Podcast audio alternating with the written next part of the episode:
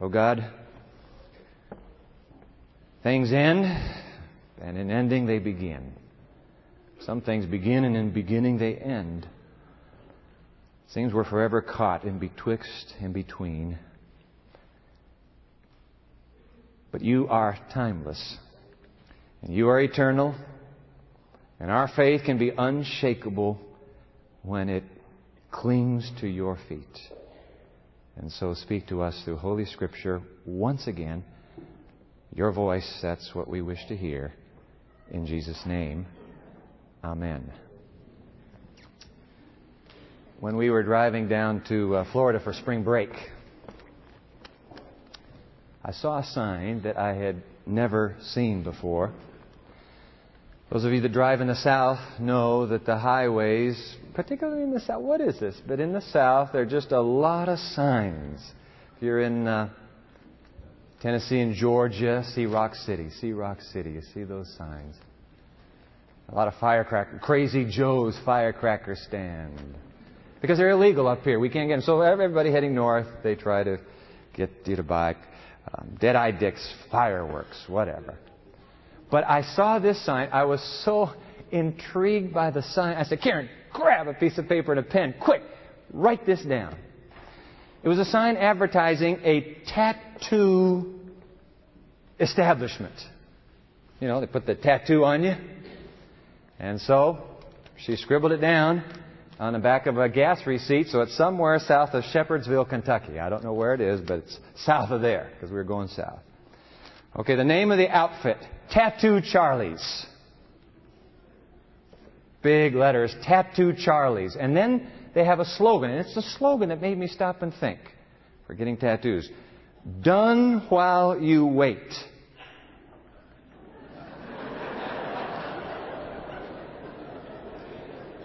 What is this?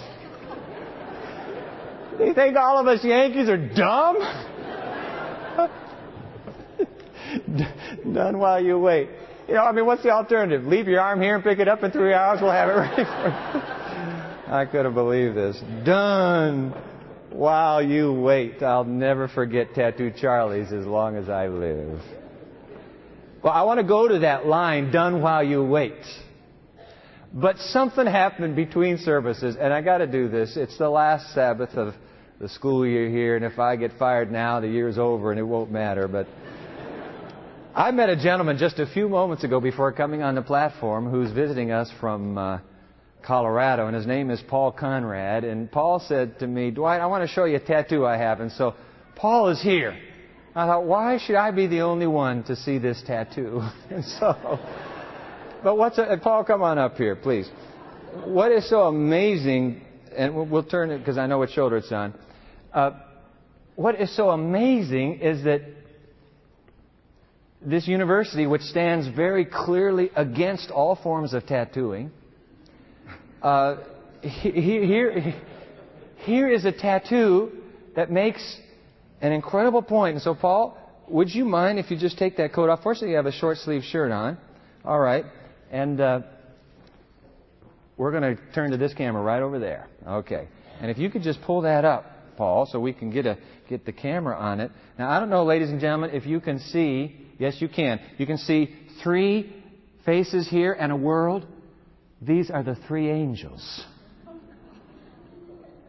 One, two, three, and the good news going around the earth. Now, Paul, you didn't get that tattoo originally to be three angels, did you? No, this is a, a cover up for a dancing girl I used to have on her. I, I was hoping I was going to try to stop you before you. Well, I, wanted to stop him before he actually told us what it was, but uh, the point is, with the gospel, God can take whatever past you have and turn it into something with a beautiful message. Paul, isn't that something? We're not advocating this, but I am so grateful that you were here. I don't know how to draw this to an end, but Paul, thank you very much for being here today. Give Paul a big hand. That's very kind of you. God bless you. Well, I, I was brought up an Adventist in an Adventist home, and I was out of church for years. Well, God just But- turned that past around, but, and I uh, praise God. You got to live with some of these things. You're right. That's a good lesson, by did. the way. Thank you, Paul. But I, Thank I- you. but I tried to cover it up. You did very well, by the way. Ah, isn't that something? Well, I appreciate Paul being a good sport, and um, I knew 3ABN would appreciate that in particular. with the three angels. With the three angels. And so. But I'm thinking back to Tattoo Charlie's that done while you wait. You know, ladies and gentlemen, I want you to, I want you to center down with me now, please. You think about it. Some of the, I don't think that slogan really applies to any tattoo shop, but some of the greatest truths in the universe can be summed up with that slogan, done while you wait.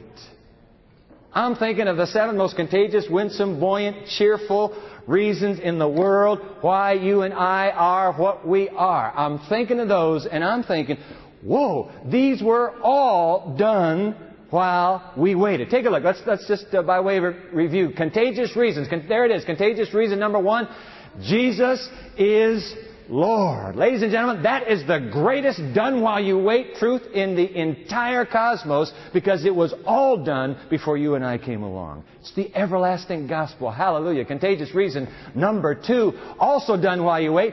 In fact, it was done long before we were born when God created the seventh day Sabbath to be a symbol of resting in God. It was done and sealed. The Lord finished His work before we came along. Contagious reason number three, notice this one, the law is in the heart. It too is done while you wait. You don't have a thing to do with it. God Himself will write His law upon the tablets of your heart. Contagious reason number four. Take a look at this. Is it done while you wait? Yep. This one is going to be done actually. Going to, the Advent is hope. It is going to be done while you and I wait. He is coming soon. Contagious reason number five. The judgment is good news. Oh, mercy. This one is going on right now. It is being done while we wait. Contagious reason number six.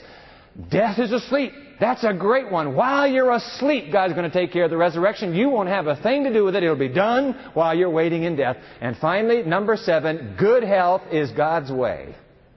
Oops. I guess one of the seven cannot be done while you wait. One of the seven, pardon me, must be done while you work. You can't wait on this one. There is no such thing as automatic good health. You have to work at it. Excuse me. So there they are. Seven of the most contagious, I believe the most winsome, the most cheerful, the most buoyant reasons why you and I are what we are. And that is we are Christians and we are Seventh day Adventist Christians. Those seven done while you wait. In fact, so that you could get all seven of these contagious reasons on this wrap up Sabbath, I put them all on our study guide today. And if you go into your worship bulletin right now, there they are. You don't have to fill in the blanks. They're all there. And I want to say to those of you watching on television just now, you're saying, hey, listen, this is the first time I've seen this program. I would love for you to be able to get the previous presentations. They are all available. In fact, let's put it on the screen right now. It's our website, www.pmchurch.org. Can we put that on the website, please? On the screen, rather. www.pmchurch.org. You can go there for the study guides from the previous uh, presentations. We have video streaming so that you can get um, all the presentations as well.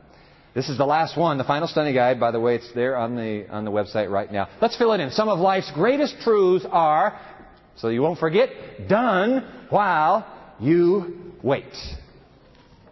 Done while you wait. Now, you think about it though.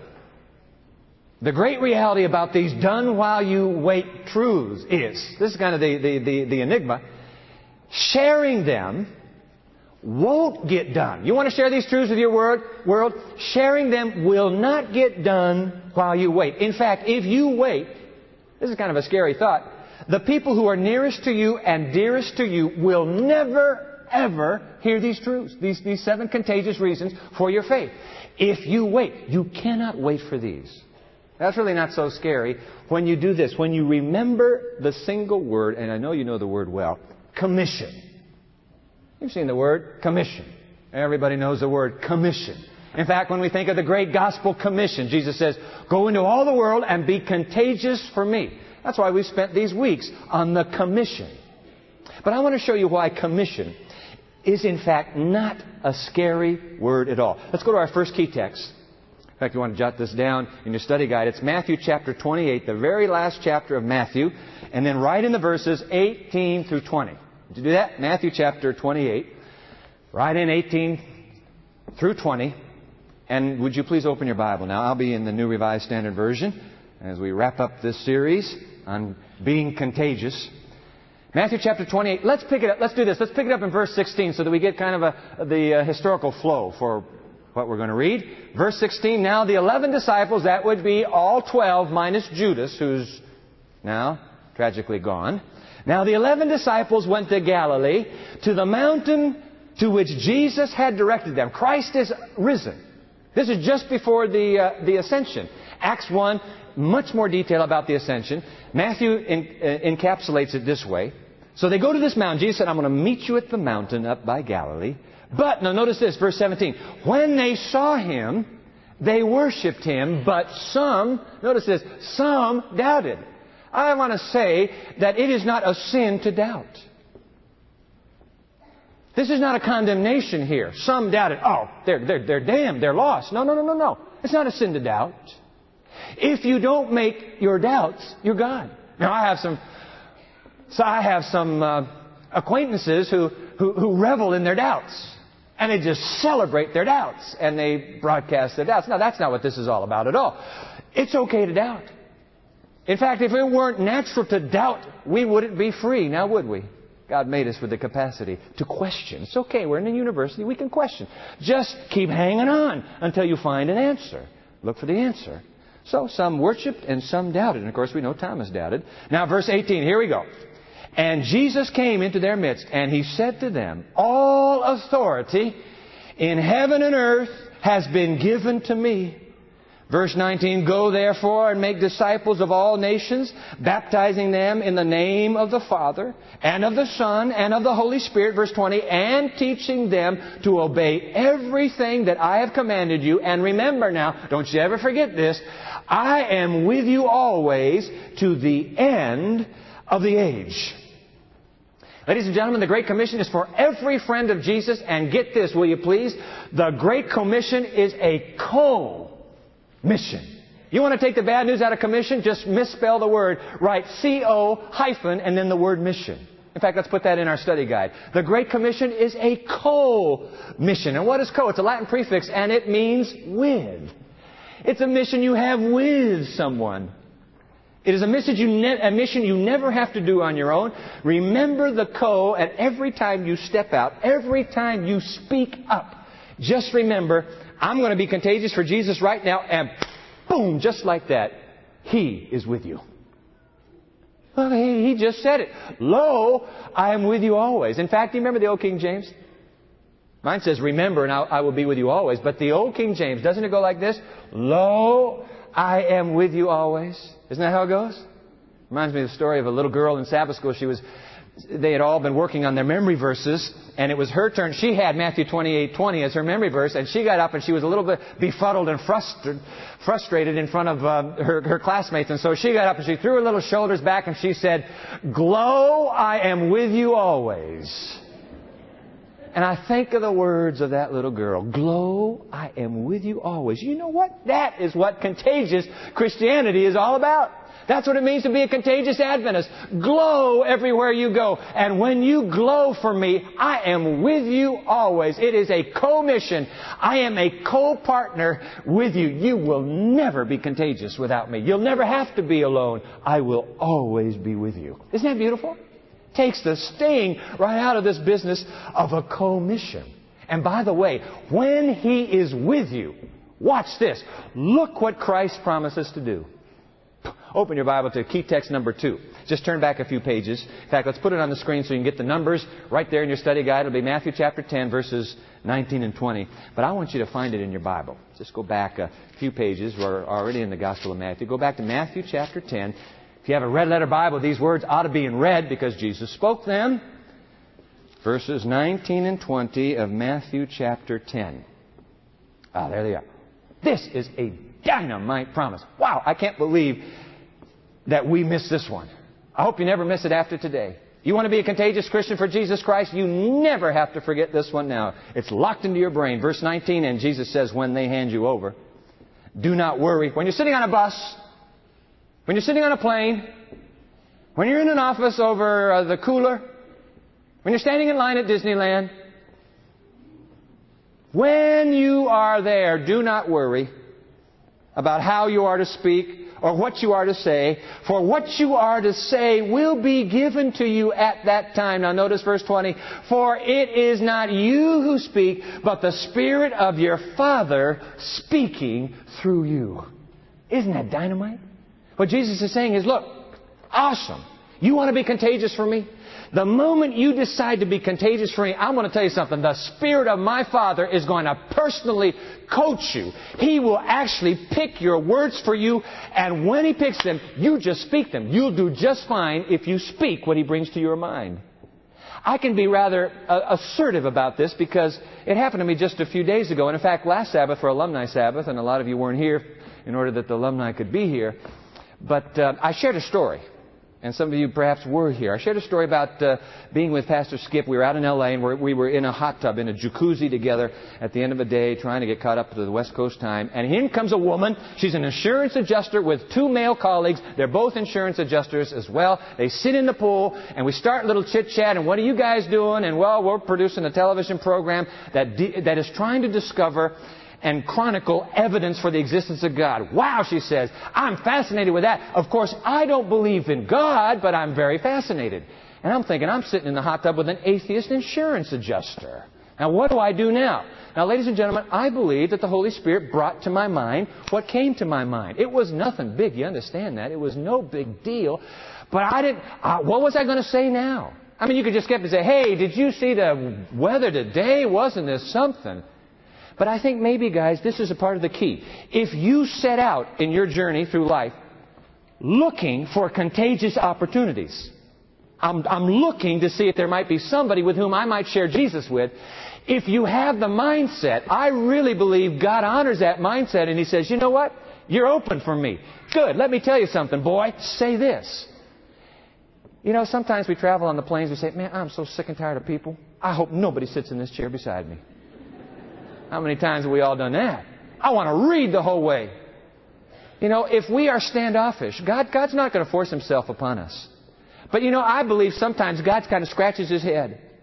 He said, I can't believe this. I can't believe it. She is sitting right there. She's my contagious friend. I went and put that woman in the grocery line right behind her, and there's a long hold up there, and she could have said something. I, ah, I can't believe. She missed it. She missed it. Do you have, hey, Gabriel, are there any other contagious friends nearby? Because this, this other woman is wide open right now. Angel, get me somebody, please. He missed it.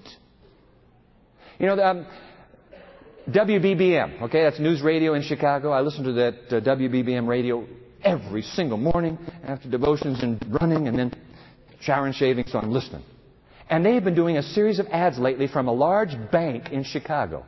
I don't know the name of the bank. This just came to me a few moments ago, and so I just it doesn't matter the name of the bank, but the point of the ads is here is here is Rick Jones, investment banker, sitting in this barber chair. Here is Daryl Smith, owning a cement company, sitting in this barber's chair, side by side, but they would never know the opportunity if you whacked them in the ear with a, with a scissors or something like that. The point is, how could people get so close and yet miss the chance? And I'm thinking to myself, does God wonder that every day? Where you're going, he walked right. He could have stopped. The whole point is, ladies and gentlemen, we have to be open. You want to be contagious? Be open. At the beginning of every day, you get down on your knees and say, Jesus, I don't know where I'm going today. I don't know who I'm going to meet today. But Lord Jesus, would you make me contagious today? Please, use me any way you wish. When the mind is open, okay. So I'm in this hot tub. I had no idea I was going to be in a hot tub at the end of the day. But this woman is sitting there and she says, I'm an atheist insurance adjuster. And the Holy Spirit says, boy, let me just remind you that in insurance policies there are three words, acts of God. Ask her what she does with those three words. It just went like that and boom, it came out and she got into this huge explanation and it opened the door for me to share with her and the two men there our website. Ladies and gentlemen, You don't have to give a dissertation every time you're contagious for Jesus. Sometimes it's just a single seed, a piece of information that you pass on. And the Holy Spirit takes that seed and says, I'll take care of it now, get out of the way. You had all the time you needed with her. I needed that seed. And it will take another person and another and another. And she's sitting on the internet one night and says, What was that thing he gave me? The evidence.tv. The. And she types it in. I want to put these three websites there at the end of your study guide, but I want to put them on the screen for you right now. You know what? Do you have pre-Christian friends? AreYouSearching.com. Notice it's not the words are you, it's just are you. Pioneer Memorial Church runs this global site. We get thousands of hits a week. You can help spread the good news. AreYouSearching.com. You just say that before you get off the plane. By the way, write this website down, AreYouSearching.com.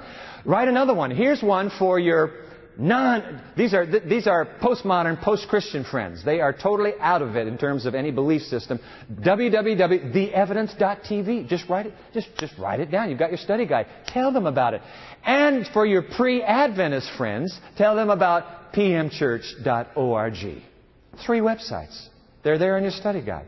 It's just a matter of planting a seed. How can we go wrong? Because Jesus says, look, glow, I am with you always, and I will even pick the words for you. Now, ladies and gentlemen, that is a pretty good deal, wouldn't you say? I'm not only with you, I'll pick the words. Whoa, what a partner to have in our contagious mission. Now, I came across this uh, in Oswald Chambers' book. I read this book every day of my life, every morning, and it just happened that this week, here is a line about our co partnership. This is the book, My Utmost for His Highest, one of the most popular books, devotional books in the history of the English language, and it's by a Britisher named Oswald Chambers, died back uh, during World War I. Here are the words, but be careful to remember, this is good advice for contagious Christians, but be careful to remember that you are freed for one thing only to be absolutely devoted to your co-worker. I like that. We've talked about co-mission. Now here we have his actual writing. Be devoted to your coworker. Don't worry about getting all the arguments straight. You be devoted to Jesus. He'll take care of it. Be absolutely devoted to your coworker. There is no responsibility on you for the work. No, no. The only responsibility you have is to keep in living constant touch with God and to see that you allow nothing to hinder your, here's how the British spell the word cooperation. I like it. Cooperation with Him. What is cooperation? He operates, I hang around Him while He operates. That is cooperation. What is a commission? He, he does the mission, I hang around him, I get the credit. What is a co-worker? Jesus does the work, I hang around him. He says, you are a part of what I just did. Guys, how could there be a more glorious advantage for contagious Christians, for contagious Adventists, than to know that our co-partner, our co-mission is with none other than the Lord Jesus Christ. In fact, would you put that down in your study guide? In fact, I see that I've just missed a whole bunch on the study guide, so let's just fill it in right now. Key text number one, I'm getting so excited about this. You've already put in Matthew 18 to 20. The Great Commission is a co-mission. Can you just write in co-mission? You just leave the screen as it is up there in the control room. We'll edit it later. The Great Commission is a co-mission. And then you already got this, like the little girl said, glow, I'm with you always. You've already put in the text, uh, Matthew 10, 19, and 20. Now, drop down, drop down to the bottom of the page. The first two letters of contagious Hey, how can we forget this now? The first two letters of contagious, C-O, are the contagious advantage, right in the word advantage. That's the advantage. We are co-partners with Jesus in His co-mission. Glow, I'm with you always, and I'll even tell you what to say. Come on, what could be more contagiously advantageous for the likes of you and me? Now, by the way, I must tell you before we hurry out of here, it's going to take this. This is what it will take to start an epidemic. An epidemic that, according to the apocalypse, is eventually going to sweep over this whole planet. And I want you to get the epidemic down. Uh, key text number three, Revelation chapter 18. Open your Bible, please. Revelation chapter 18. Key text number three, just one verse. It's verse 1. Revelation 18, right in verse 1. And then uh, let me read this. After this, this is old man John writing on the Isle of Patmos, sticking out of the Aegean Sea there. After this, I saw another angel coming down from heaven, having great authority, and the earth was made bright with his splendor. The old King James says it was made right, was made bright rather with his glory. How could the earth made, be made bright? I'll tell you how. Glow, I am with you always. That's how it's made bright. Revelation 18.1 is not about an angel. It's about a whole generation of contagious friends of Jesus who glow wherever they go. And because they're glowing with the light that shines in Jesus' face, the earth is made bright with the knowledge of Christ. And that's a promise, by the way. That is a prediction that is yet to come true. In the, in the apocalyptic classic Great Controversy, the promise is augmented with this little bit of predictive language. Take a look at this. Great Controversy. Friends of God Oh, I love this. Friends of God, talking about contagious. Friends of God with their faces lighted up and shining with holy consecration will hasten from place to place to proclaim the message from heaven by thousands. Did you think it was going to be done by satellite? It will never be done by satellite. By thousands of voices. You and me together. See? By thousands of voices all over the earth, the warning, prepare to meet your God, will be given. Thus the inhabitants of the world will be brought to take their stand. Hold on. The message will be carried not so much by argument. Oh man, I don't have my study guide here. I'm not going to be able to share with them. Oh, I shouldn't have left my study guide at home. No, no, no. It's not going to be done by argument so much as by deep conviction of the Spirit of God. What do you say to that? Hallelujah. It will be done by the convicting power of the Spirit who says, hey, if you, if you ask me to make you contagious, I will not only coach you, I will put the words in your mouth, and if you listen to me, you will say the first thing on your tongue, I'll use it. I will use it to get through in a way you don't even understand. You don't even understand what I'm doing right now, but say what I just told you to say. Wow. Wow. I had the privilege uh, the other evening of sitting down with Danny Shelton, 3ABN, and we were having a conversation on camera. For the second hour, they took questions from across the country, and one person I remember called in, I don't remember from where, and the person said, All right, Dwight, you're talking about uh, your theme tonight of reaching the whole world.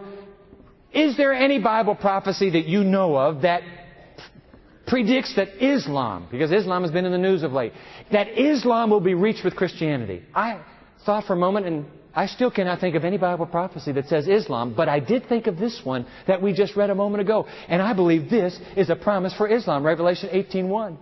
Um, I saw another angel come down from heaven, having great authority, and the whole earth. That has to include the Islamic countries. Don't you think? Don't you think? It has to include the Islamic countries. You know what that means? You and I, as we witness the unfolding events in the Middle East, I mean, this ongoing I don't know what's going to happen. Israel and Palestine. Do you understand this? Hey, listen, I got, an, I got an email yesterday from a friend of mine who lives in Beirut. His name is Raja. I want to share with you the email. I just got this yesterday. What, what, what is their interpretation? Now, Beirut is sitting right above Israel, right above the crisis. Raja's writing to me. He says, The times we are living in are exciting. I, as I muse toward our south, so he's looking south from Lebanon, I see certain signs that the news do not necessarily convey. People are questioning, is this the beginning of the end? The, the political lingua has changed these past three weeks. The whole area seems to be in a heated cauldron about to boil over. But we trust in the Lord. He slumbers not nor sleeps. The coming of our Lord is near. Let us pray for each other, Dwight. From somebody sitting in the middle of the boiling cauldron saying, we don't know, we can't tell what is about to happen. You know what, ladies and gentlemen? You and I came today in the relative security and safety and absolute unfussed, unbothered manner in which we did. But could it be that maybe what we ought to be doing is praying for God's contagious friends who are in the heart of these Islamic countries? You want to pray a God-sized prayer? Say, Dwight, I can't find anybody that's lost around me. Well, if you can't think of one lost person living around you, why don't you start praying for contagious friends God has in the Islamic nations? That Jesus might guide them as they skillfully move, choose their words carefully, the Holy Spirit picking the words for them, that they might plant the seeds of the everlasting gospel. You know, if we prayed God-sized prayers, we could get behind the veil of Islam, we could get behind the veil of Hinduism, behind the veil of Buddhism, we could get, we could get into communist China and Cuba.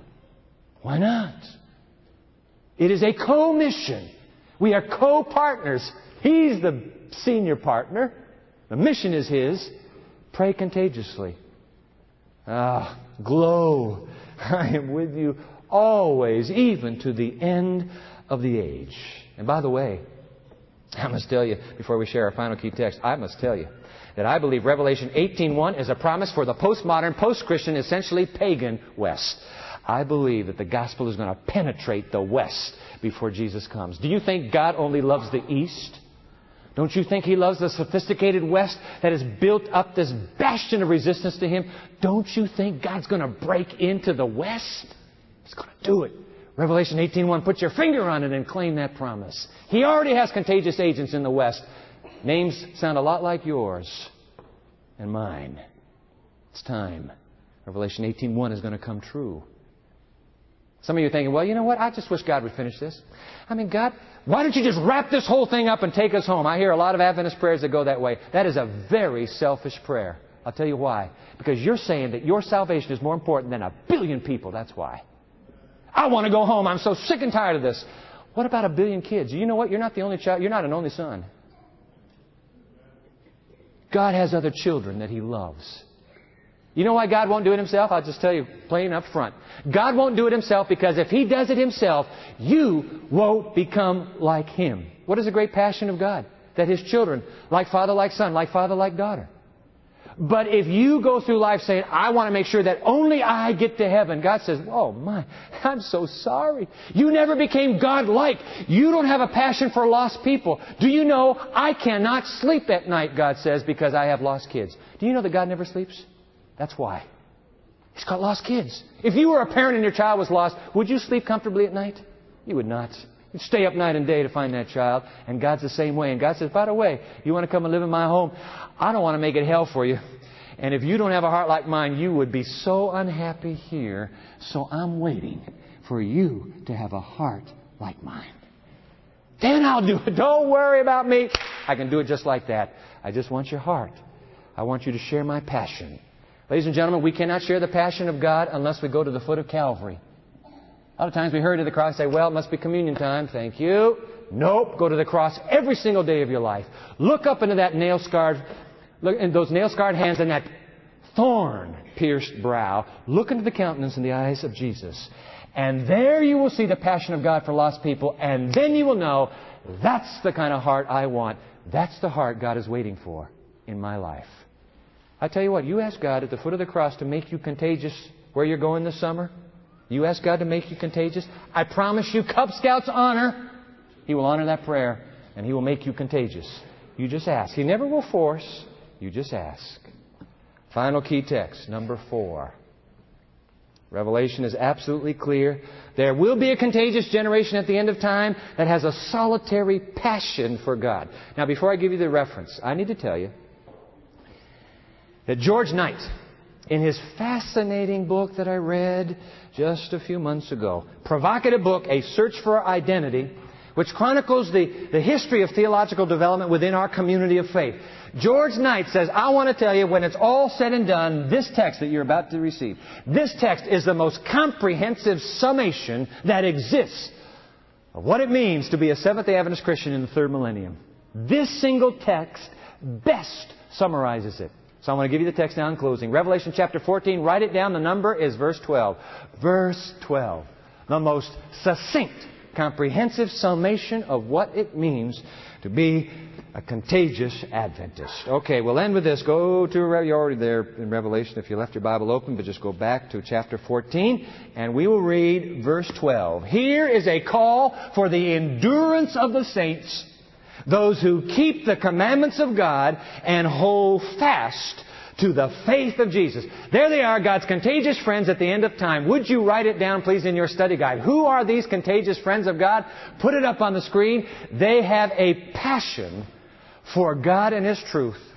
And they have, number two, devotion to Jesus and His faith. Here is a call for the endurance of the saints, those who keep the commandments of God and hold fast to the faith of Jesus. Those who have endurance. Key word here, ladies and gentlemen, key word is endurance. Now I need to tell you this. I ran my first race this last Sunday morning. When a man turns 50, he needs to prove things to himself, if to nobody else. And so I said, I gotta, I gotta run in this alumni fun run 5K race. My goal, cross the finish line alive. Just cross alive. Now, that was my goal until Pastor Timothy Nixon on our pastoral staff, one of our chaplains, his wife Sandria, she comes sauntering up to me when I get out of my car to come to that race. She comes sauntering up to me and says, Oh, Dwight, I'm so glad you're here. Now there will be somebody I can beat. I suddenly changed my goal to, from crossing the finish line to beating every woman in this race. I wouldn't have said that if it hadn't been for Sandria. So, I did, just barely, but I did. Hallelujah.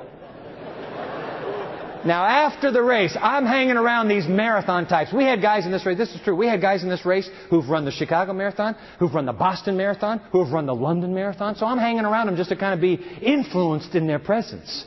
And they said to me, Dwight, I want to tell you something. Uh, we know how old you are, but you can still, you can still do this if you build endurance. The racer knows that he's got to develop a mindset, a mental attitude that says, I am not going to quit no matter how I feel. I am not going to listen to my body right now. I'm going to keep running. I can't even see the finish line, but I'm going to keep enduring because I know that one day I'm going to cross that finish line.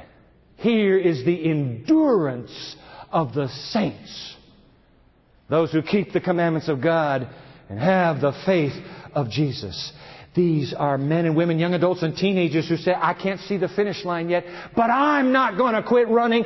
I'm going to keep racing to be contagious for the Lord Jesus Christ. And when they are tempted to shut up and sit down and say, Que sera, sera, what will be, will be, let somebody else be a contagious witness now. No, they know that the race is not over, and if they don't say a word at this moment, it may be the salvation of a human being is at stake. And so they keep running with endurance, and they speak up when they don't even even feel like it. They stand up. They stand up in their office. They stand up on the board. They stand up in their laboratories. They stand up in their dormitories. They stand up and they speak out. Here is the endurance. You got to endure. Daniel and his three worthy friends, they said, I don't care what happens in the University of Babylon. We have purposed in our hearts that we're going to stand only for Jesus Christ. We will stand only for God. Here's the endurance of the saints. Here are they that keep the commandments of God. And I love this in the New Revised. Hold fast to the faith of Jesus. I got up early this morning for worship. I'm going to tell you a story and then sit down. But I got up early this morning for worship, and while there in my little study, I pulled out. I know sometimes I do this just on a whim, sometimes maybe for reasons that are known by another presence in the room. But I pulled out a little book, and it's number nine. It has a nine on it. I kind of like to think of this book as this author that really stirs me at times. I like to think of this as her kind of last will and testament. It's the, it's the last in a, in a series of nine of these. See? So I picked up number nine. And I turned to page 19, and we don't even have this on the screen because this came early this morning. But I want to read it to you. Can I just read a few words to you? Listen to this as we wrap up this series and go to our final story. In a special sense, Seventh day Adventists. Okay? In a special sense. Not because we're special. Special God says, I got to use somebody. You'll do. In a special sense, Seventh day Adventists have been set in the world as watchmen and watchwomen and light bearers. Glow. I'm with you always. As light bearers. See? Glow. To them, to you, has been entrusted the last warning for a perishing world on them, on you, is shining wonderful light from the Word of God. They, you have been given a work of the most solemn import. The proclamation of the first, second, and third angels' messages. Listen to this. Wow. There is no other work of so great importance. You are to allow nothing to absorb your attention. There is nothing more important at this hour than to be contagious as a Seventh day Adventist Christian. There is no other message. Ladies and gentlemen, I say this with all the humility that God will give me. There is no other message. This message has to go out and those seven buoyant, cheerful, winsome reasons for why you are what you are, they have to be known. They're not for you to hoard, they're for you to share. It's a treasure. It's light. And there are people in postmodern, post-Christian America who are living in darkness who need the light of Jesus Christ. Nothing else to, is to absorb the energies. Well, we're not there yet, I realize. We got a lot that absorb a lot that absorbs our energies these days. I mean, you got a summer job. You got to work this summer. You're coming back next year. You got to do that. I mean, you can't just worry about things like this. But maybe, maybe the time has come for a generation of young Daniel types, Esther types, who, in spite of the generation before them, the young, aggressive enough, risk taking enough to be contagious and go for broke. I'm telling you, Revelation 18:1 says, coupled with 14:12, that there will be a contagious witness that will sweep this planet one last time. And some of you are the key to that exploding in the neighborhood where you live and where you go. Winsome, buoyant, cheerful, contagious, and yes, I want to end, courageous. Not only contagious, courageous. I want to share with you a story in closing that I learned while walking through the airport in Denver. Our plane was headed to Los Angeles. Unexpectedly, we landed in, at Stapleton Airport. And that's where I learned this story. You see, I saw a man getting off the plane, an aged cleric. Okay, he had his ministerial collar on. I said, I want to meet that man. Maybe we are of the same cloth, perhaps. And so I went into the tarmac, and he sat down in the waiting area. He was visiting with an Orthodox rabbi priest. All right? So they're talking. And I said, I'm going to sit right over beside them so that I can hear this. And I, they're speaking a foreign tongue. I cannot understand a single thing they're saying. Well, I missed that one. But the rabbi got up and left. And when he left, I leaned over to the aged cleric I'd seen at first, and I said, What language was that you're speaking? And he said in flawless English, Oh, we were speaking Romanian.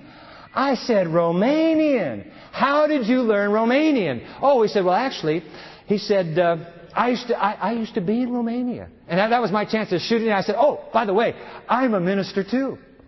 He said, you are? What church? I threw back my shoulders and I said, Seventh day Adventist? You know how you do that? You just kind of.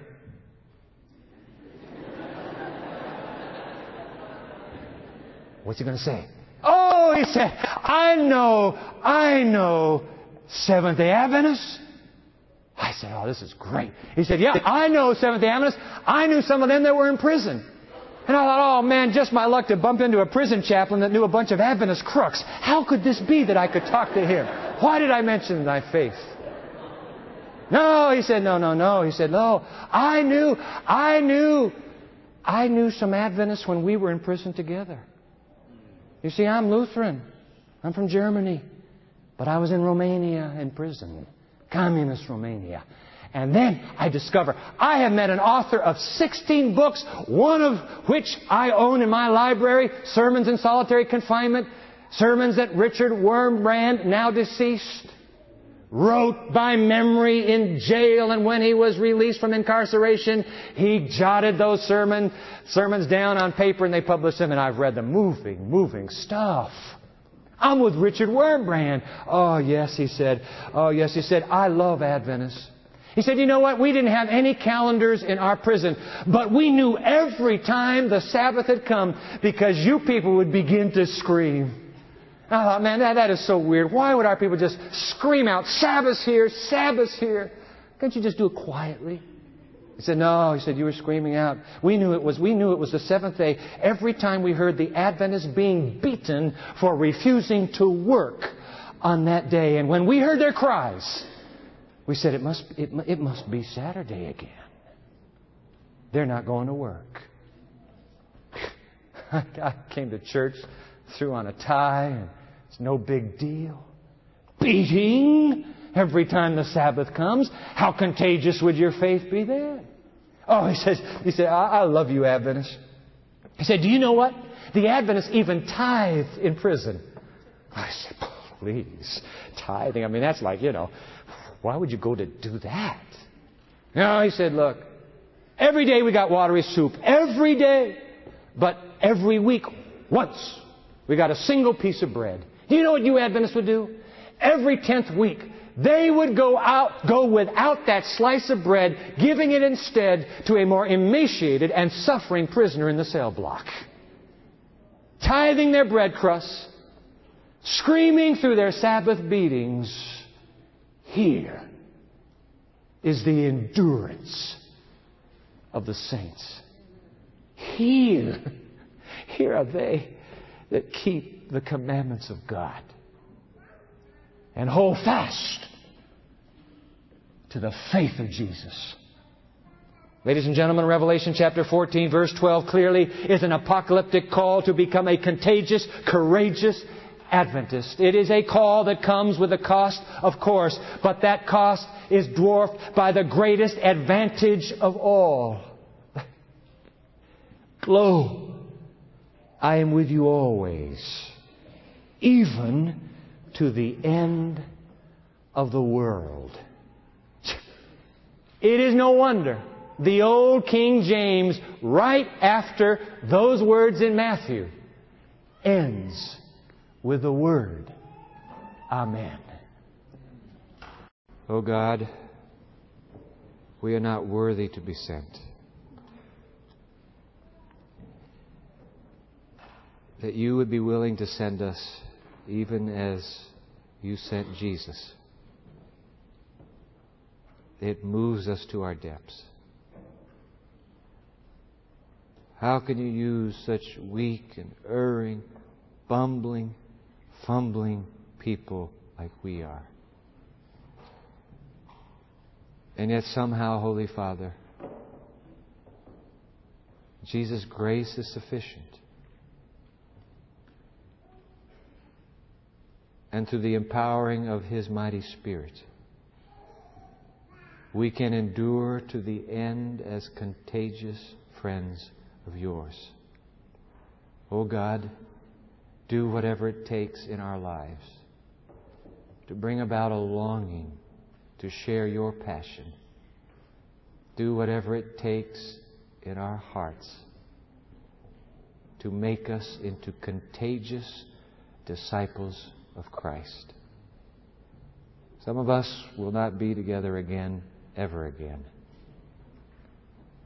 But, dear Father, please, may the one who said, Lo, I am with you always, abide with all of us, whithersoever we go.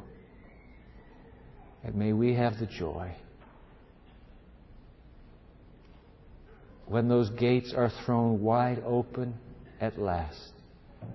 May we have the joy of bringing home to you lost children you have longed to find. Use us, please, any way you wish. And now unto Him who is able to do abundantly more than all that we can ask or imagine to the only wise God. Be glory through Jesus Christ and in His church, both now and forever. Amen.